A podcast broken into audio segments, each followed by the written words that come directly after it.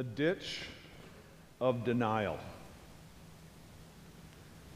The ditch of despair. The ditch of denial, everything is going is fine and is just going to be good. The ditch of denial, nothing is ever going to be the same again.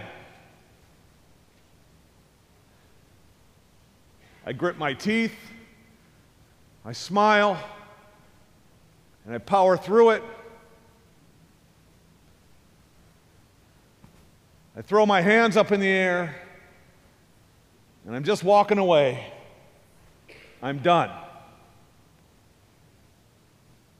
The ditch of denial, the ditch of despair. In my pastoral ministry, I have found that when people enter into a place of deep grief and hurt and pain or sorrow, when they find themselves walking through that dark valley, they tend to land in one of the two ditches the ditch of denial or the ditch of despair. But what I want us to see this morning, and as we work through this series over the next few weeks, that there is a third place that we can land. A third place where God's people can land in those times where we're walking through those dark valleys and dealing with those painful emotions and those struggles. And that place where we can land is in the place of lament. The place of lament. Mark Vroegop in his book, Dark Clouds, Deep Mercy, defines lament this way a prayer of pain that leads to trust. That's a third way. A prayer of pain that ultimately leads, as we just heard sung, uh, as a reflecting on Psalm 77, that we can land in a place of trust. A lament is true that we, we call out, we cry out, we express those, those deep emotions and those deep hurtful feelings, but we bring them to a God who we know hears them, listens, and then will respond. This is the pattern of God's people in the scriptures. As we look at the Psalms, and we're going to take a look at a few of them over the next few weeks, what we see in the Psalms is that God's people regularly practice the rhythm of singing and expressing their sorrow. The Psalms were songs, it was Israel's songbook. And what we find in that songbook is that 65 of the Psalms are Psalms of lament. That's over half of the Psalms. I mean, think about that for a moment. This is Israel's songbook. And half of their songs are sung in a minor chord, they're sung with songs of lament. In contrast, a list of the top 100 songs that are sung in churches today show that only five of those songs would be called songs of lament. It seems we shy away from dealing with these emotions and we head to the ditch of denial or the ditch of despair. But we need to recognize as God's people that these feelings, these emotions, are part of life as we live it here on earth. Because until Jesus comes, this earth is going to be filled with sin and it's going to be broken. And Jesus said, In this world, you're going to have trouble. But he backed it up with the promise I will never leave you or forsake you. So we're going to have struggle. We're going to have hurt. We're going to have pain. That's the exact same thing that God's people felt thousands of years ago when the Psalms were written. But they knew the language of lament that helped them move from, from that pain to a place of trust. And my hope is that we too, as we look at these Psalms, can learn that same language and that we too will be able to move from those places of pain and sorrow and grief and hurt, those deep emotions, to a place of trust. This morning, Bill and uh, Barb read for us uh, from Psalm 77. And we tried to put it in the context of a song so you could get the, the feel of what a psalm actually is feeling and saying. And as we look at Psalm 77 together this morning, what we see is that there are four steps that we need to take to move from a place of hurt to a place of trust. These steps are not only found in Psalm 77, but they're generally found in all of the Psalms of lament. These steps are that we turn towards God, we give Him our complaint, we ask boldly, and then we move to a place of trust.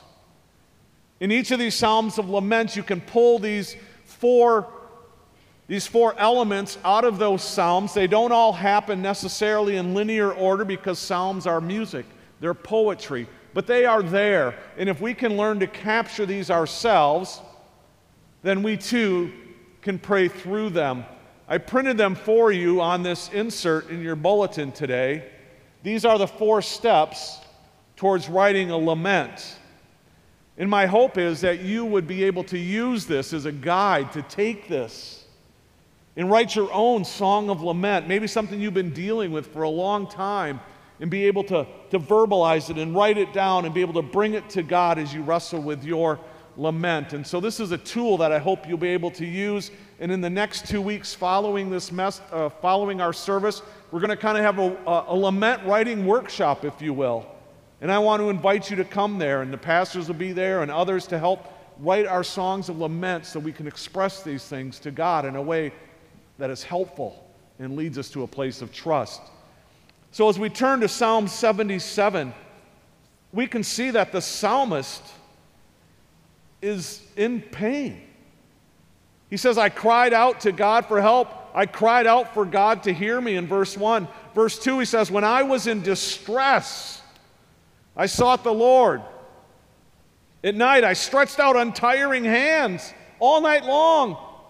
I'm reaching out my hands to God, bringing it to Him and yet I would not be comforted. We don't know what the distress is that he's going through here. Other translations may interpret this phrase, day of trouble. Some think that maybe this psalm was written by Jacob at the loss of his son Joseph. Because as we read in Genesis 37 35, as Jacob is wrestling with that loss, his family comes around him, and he uses those same words. He says, I would not be comforted. We don't know if it is actually attributed to Jacob or not, but clearly it's a person in pain, a person in trouble, a person dealing with distress. And notice the direction that he turns. Verse 1 I cried out to God for help. I cried out to God to hear me. When he's in his distress, when he's in his day of trouble, he turns to God. He turns to God. And this may be kind of basic, but it's the starting point. Because I find that when people get in one of these situations of distress and trouble and hurt and pain, there is a temptation to step away from God, to give God the silent treatment, if you will. God, if this is what you're going to do to me, God, if this is how you're going to treat me, then I'm done. The ditch of despair. And we can't do that because silence between us and God is a soul killer. It's a soul killer. And the enemy knows that. And the enemy wants to take it when you are at your lowest moment, in despair, in hurt, in pain, and put in your head that your God does not love you, your God wants nothing to do with you, why would you ever follow a God like that? And He wants you to turn and move as far away from God as you can. And I see many people doing that. And maybe you're here this morning, that's something that you've done. And so I want you to see what the psalmist is saying. He's saying, I cried out loud to God, I turned to God. Why would he make that turn? Because he knows that God is the one who can help him. He knows that God is sovereign. God is the one who holds all things in his hands. See, if you don't believe that God can do any of that, you wouldn't even talk to him. You wouldn't even have uh, be concerned about it. You would just be off on your own, struggling in a pit of despair. But because we know our God, we know who God is. We know that He's sovereign. And so, even while I'm going through this, experiencing this, I'm going to turn to Him. Because there's nothing on earth that can help me. And people try it, right? We try to medicate ourselves, we try to uh, counsel ourselves, we try to post and tweet ourselves, we try to do all kinds of things to medicate ourselves and take care of it. But we can't. I lift my eyes to the hills. Where does my help come from? My help comes from the name of the Lord. And that's why we turn towards God. It is a step of faith. And that's what I'm asking you to take when you are in that moment, when you are in that place, when you are in that struggle to turn to God. Turn to God. That is the very first step, is to make that turn towards God. And then the second step is you've come face to face with God, is to bring your complaint. Bring your complaint to God. Complaint is defined as a statement it's a statement that a situation is unsatisfactory or unacceptable. And usually, this complaint is rooted in who we know God to be, in the very character of God. As we just got done singing, You're a good, good Father. That's who you are. That's who you are. But you know what? right now. I'm walking through this. I'm hurting from this. I'm dealing with this. And it just doesn't feel like you're a good, good father right now. And we have that tension. And what do we do with that tension? We voice it and we bring that complaint to God. The complaints that we have are like, God, this is your character. This is who you revealed yourself to be.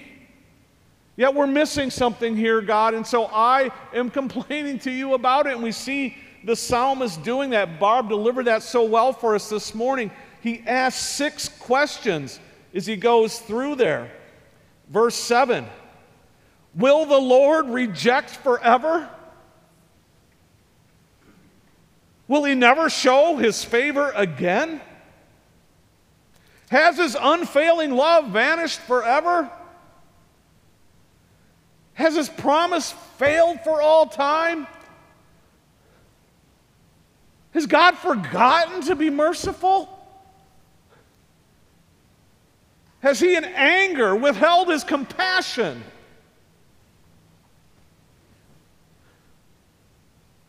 And of course, in some sense, those are rhetorical questions because he knows deep inside his heart, deep inside his heart, that the answer to every one of those questions is no. It's no. But that's what's creating the tension. You see, God, God you, you say that you will shine your favor on us. You will show, you'll, be, you'll show your love. Your promises are forever. God, you promise to be merciful, but I'm just not feeling it right now, God. And he brings those questions to God. And I want you to see that that's an okay thing. That's not, those are not questions of unbelief. We're like, oh, I got to be over here. I got to be happy faced because I can't say all those things to God because I'm a Christian and I got to have faith and press on towards the goal. But those really are questions of belief. Those are statements of faith in who God is. I believe you to be these things, God. I'm turning to you and I'm declaring that these are who you are. And so, why is it I don't see it? And he asked the questions.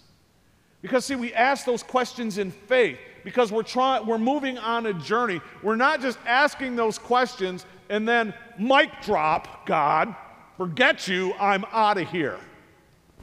The goal in lament is to move towards a place of trust. Because if we do just bring those complaints and we crab it, God, and we get with our friends and, and we bemoan all that God is doing, and saying, God is not present, God is not here, God does not care, I'm out, those lead us to sin. And we see that in the scriptures. God's people were at a place called Rephidim. When they came out, they came out of the Exodus through the Red Sea. God saved them from Pharaoh and the army. They're now in the wilderness at a place called Rephidim. And remember what they did? They got all bent out of shape with Moses. Like, oh my goodness. Why did God bring us out here in the desert? Their chief complaint was we don't have any food. We, at least in Egypt, we had food. What is God doing? And they're grumbling and complaining and groaning against God because their statement was, God's abandoned us. God's abandoned us. And they're talking behind God's back.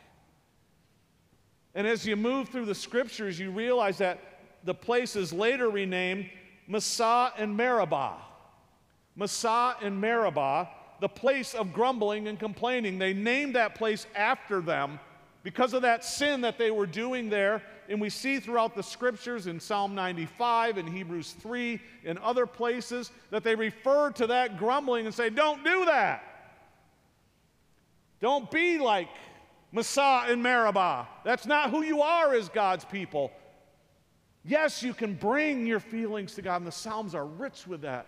But I'm bringing them to God in faith and in belief because of this tension between God, this is who you are, and this is what I'm feeling, and God, I don't know how to live here. Help me to figure this out and get through this.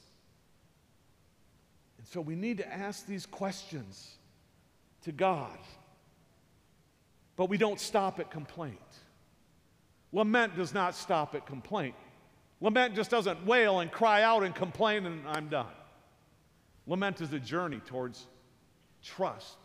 And so we make the next step where we ask boldly.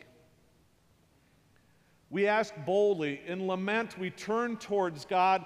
We acknowledge this trouble that and, and tension that we're experiencing, and we yearn for God to bring deliverance in a way that aligns with his character. You said you were good. You said you have mercy. You said you're unfailing. You said your promises will last forever. But God, I'm not feeling it right now, and I'm asking you, God, do it. Because that's who you are. God, do it.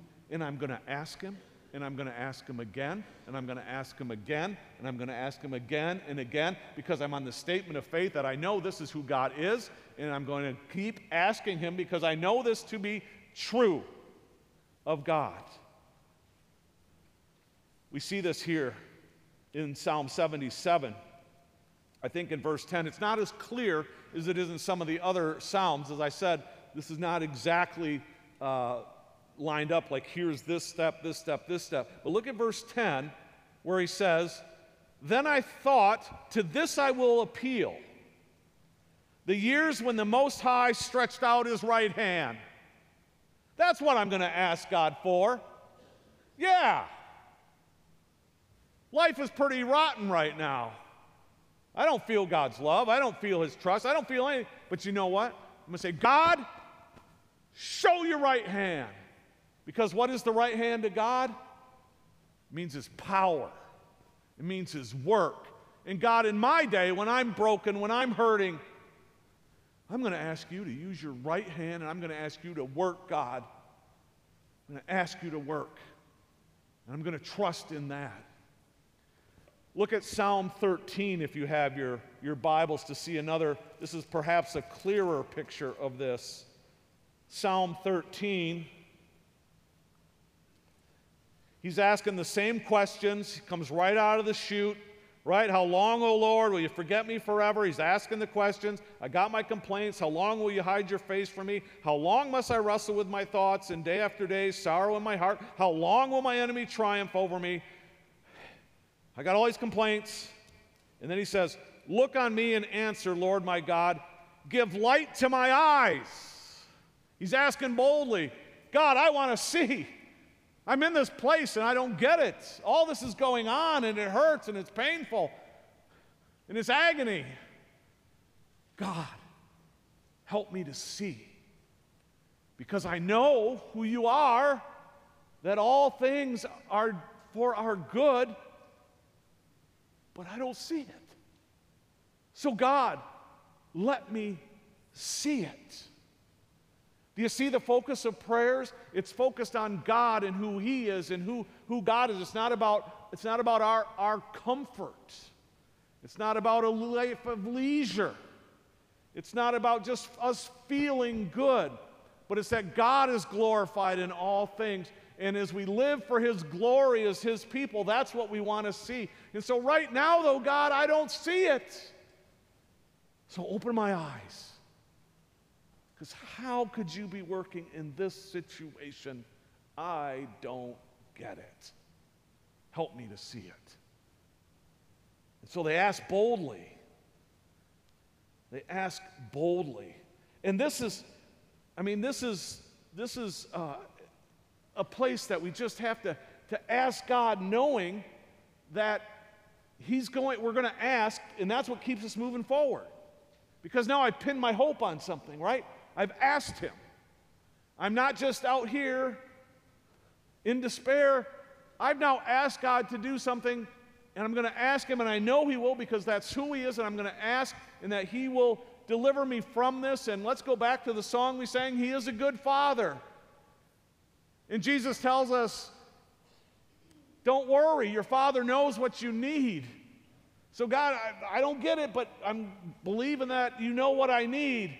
And we read this week at the men's group about prayer where Jesus is, is kind of saying, Come on, guys.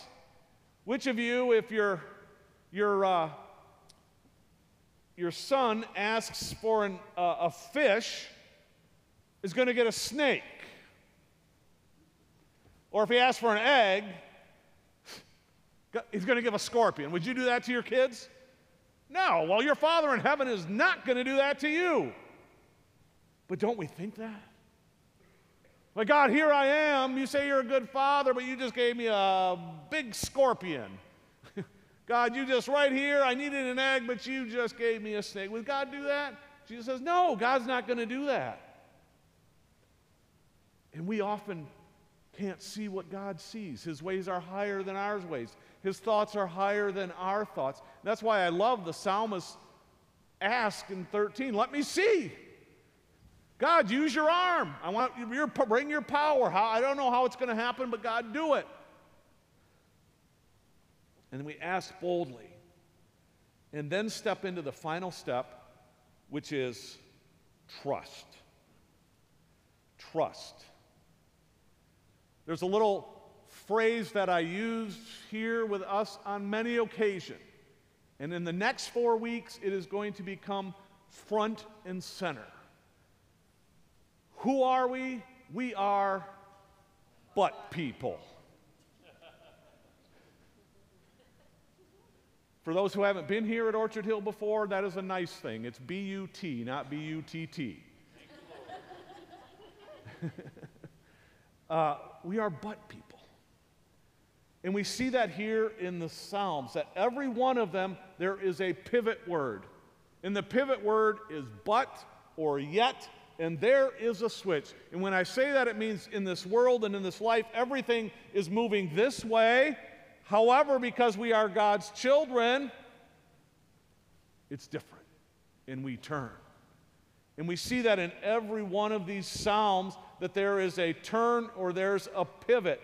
I have been feeling this pain. I've, I've, I've been feeling this. I've turned towards you, God. Here's my complaints. I've asked you to, to move boldly. I still can't see it. I still don't know, God. I'm unsure because I'm still living down here.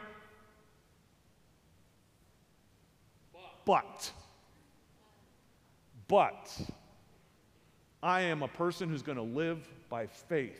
I'm a person who's going to live in relationship to you, into the things that I know to be true about you. And we see this here, he says in Psalm 77, where I, where I see it in this psalm, because he doesn't give us that exact word.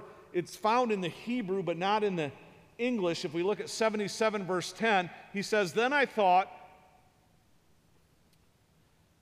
uh, to this I will appeal. Okay? The then I thought is literally, and I said, my anguish, but. And I said, my anguish, but. Everything, this is that I'm feeling.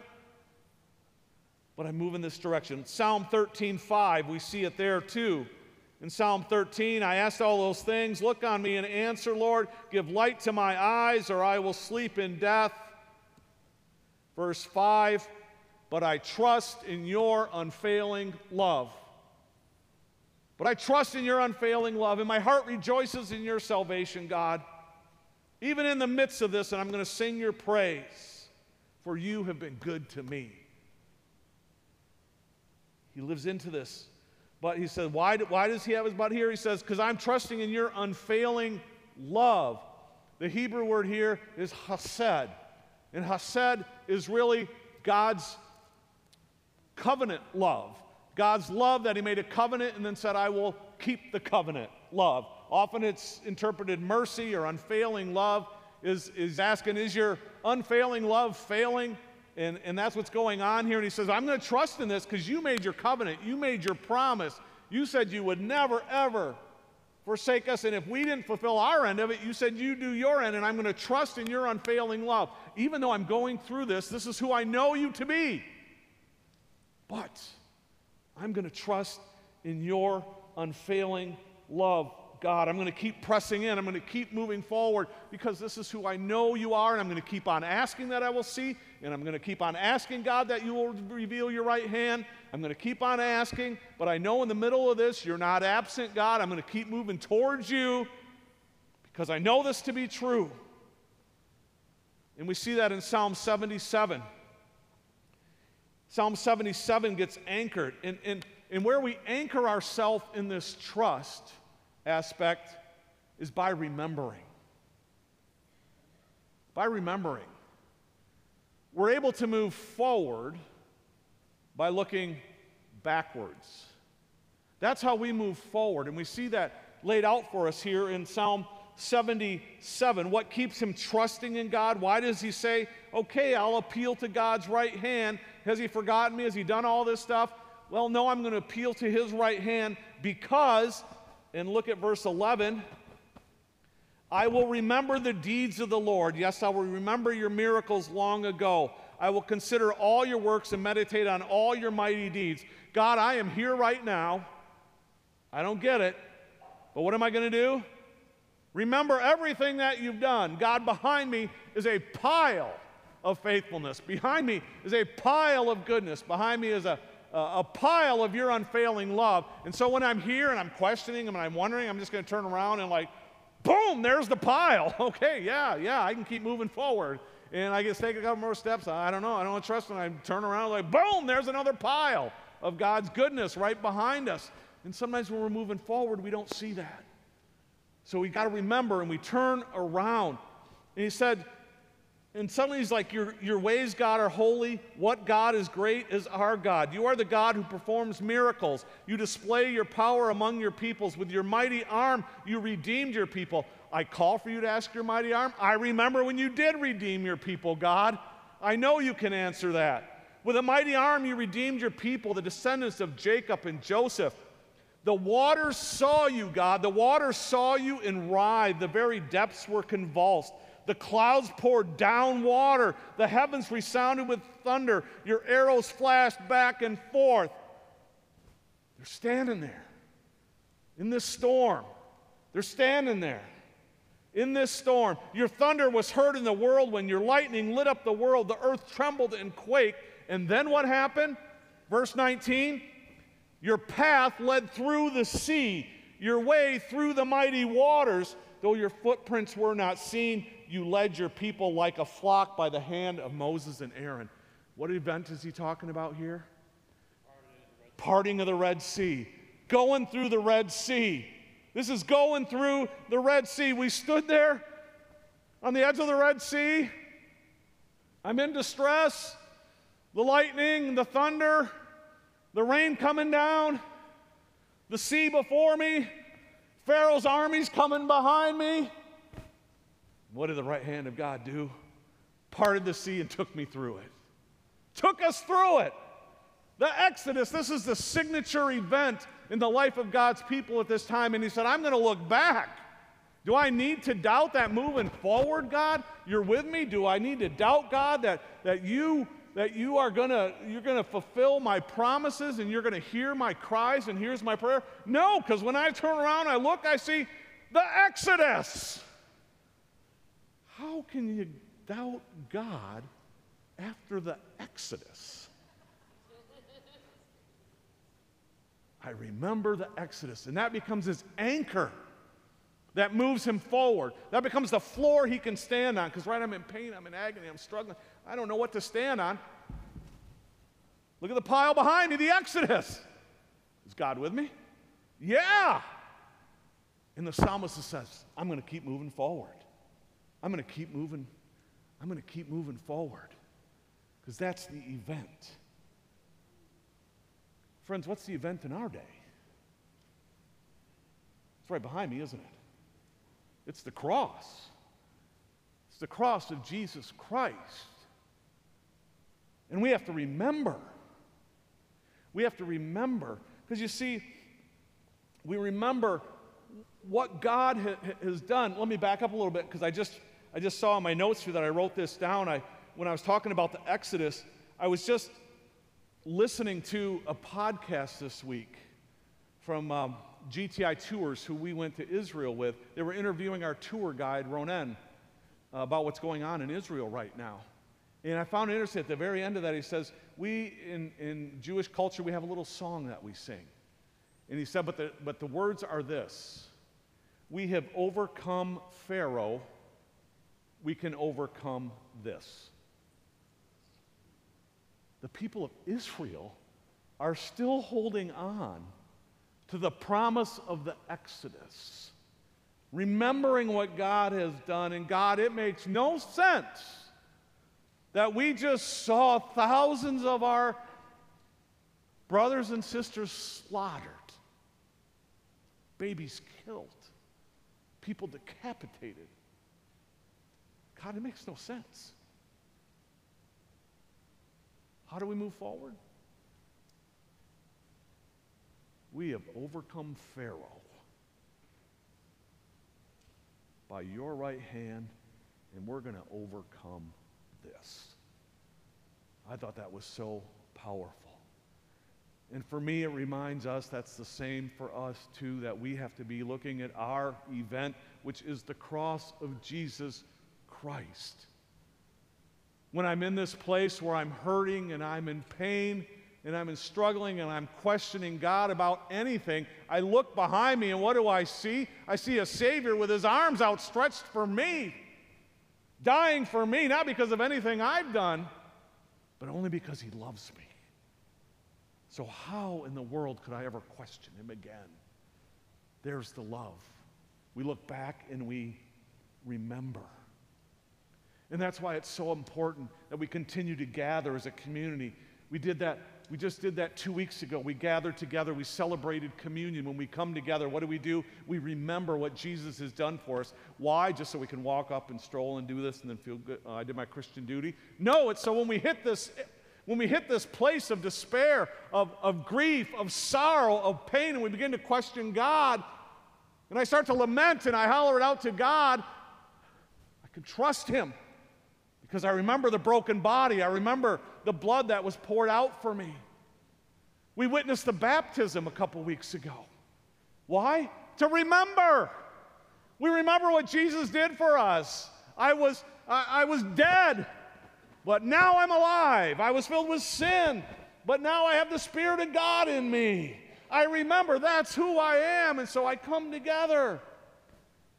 We come together weekly to worship on the first day of the week. Why? To remember Easter.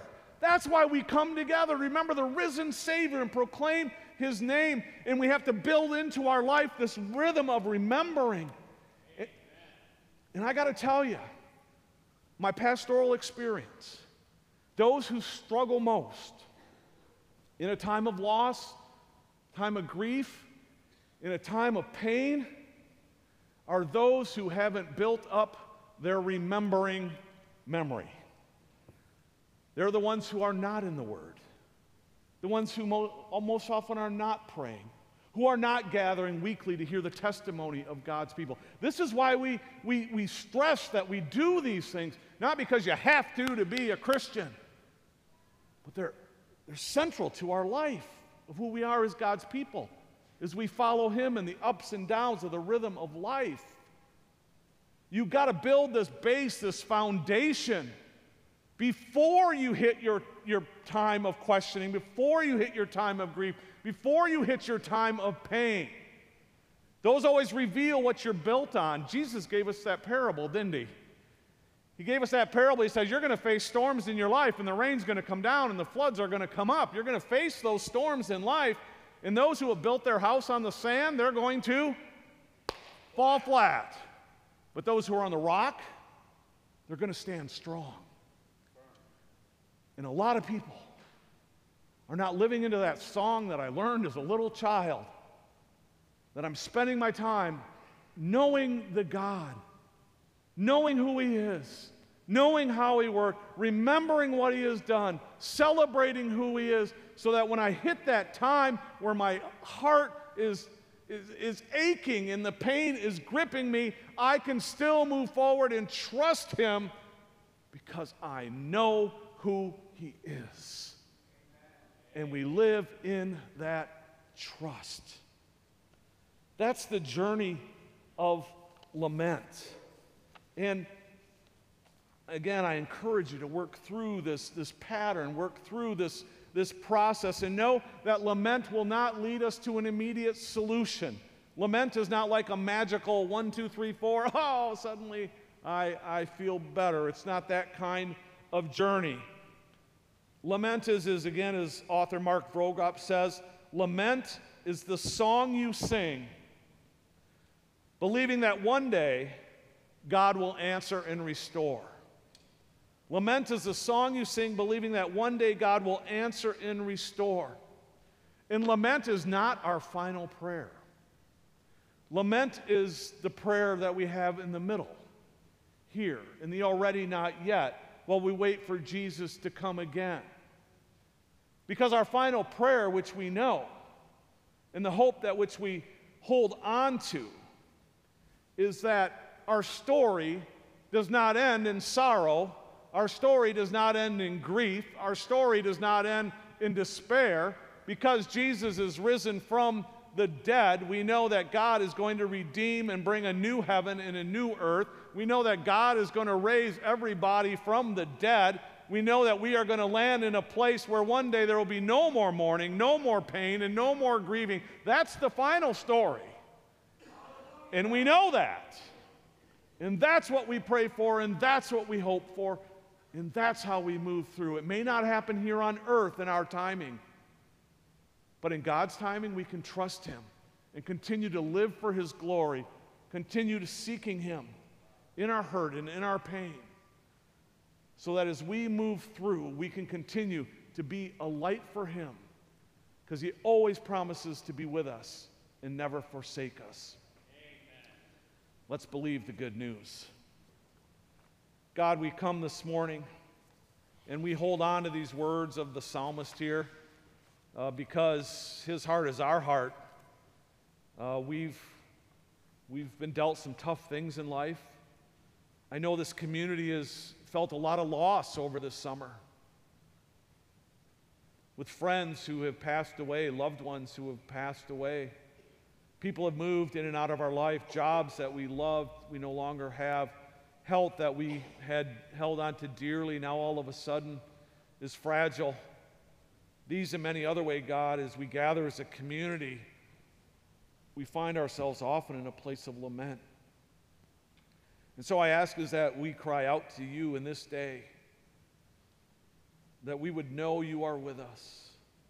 Send us your spirit, God. Send us your comforter so that we can know that you are faithful. So restore the one here who is a little broken, who's a little fragile. And God, I ask in this day that they would come to you knowing that they are loved by you.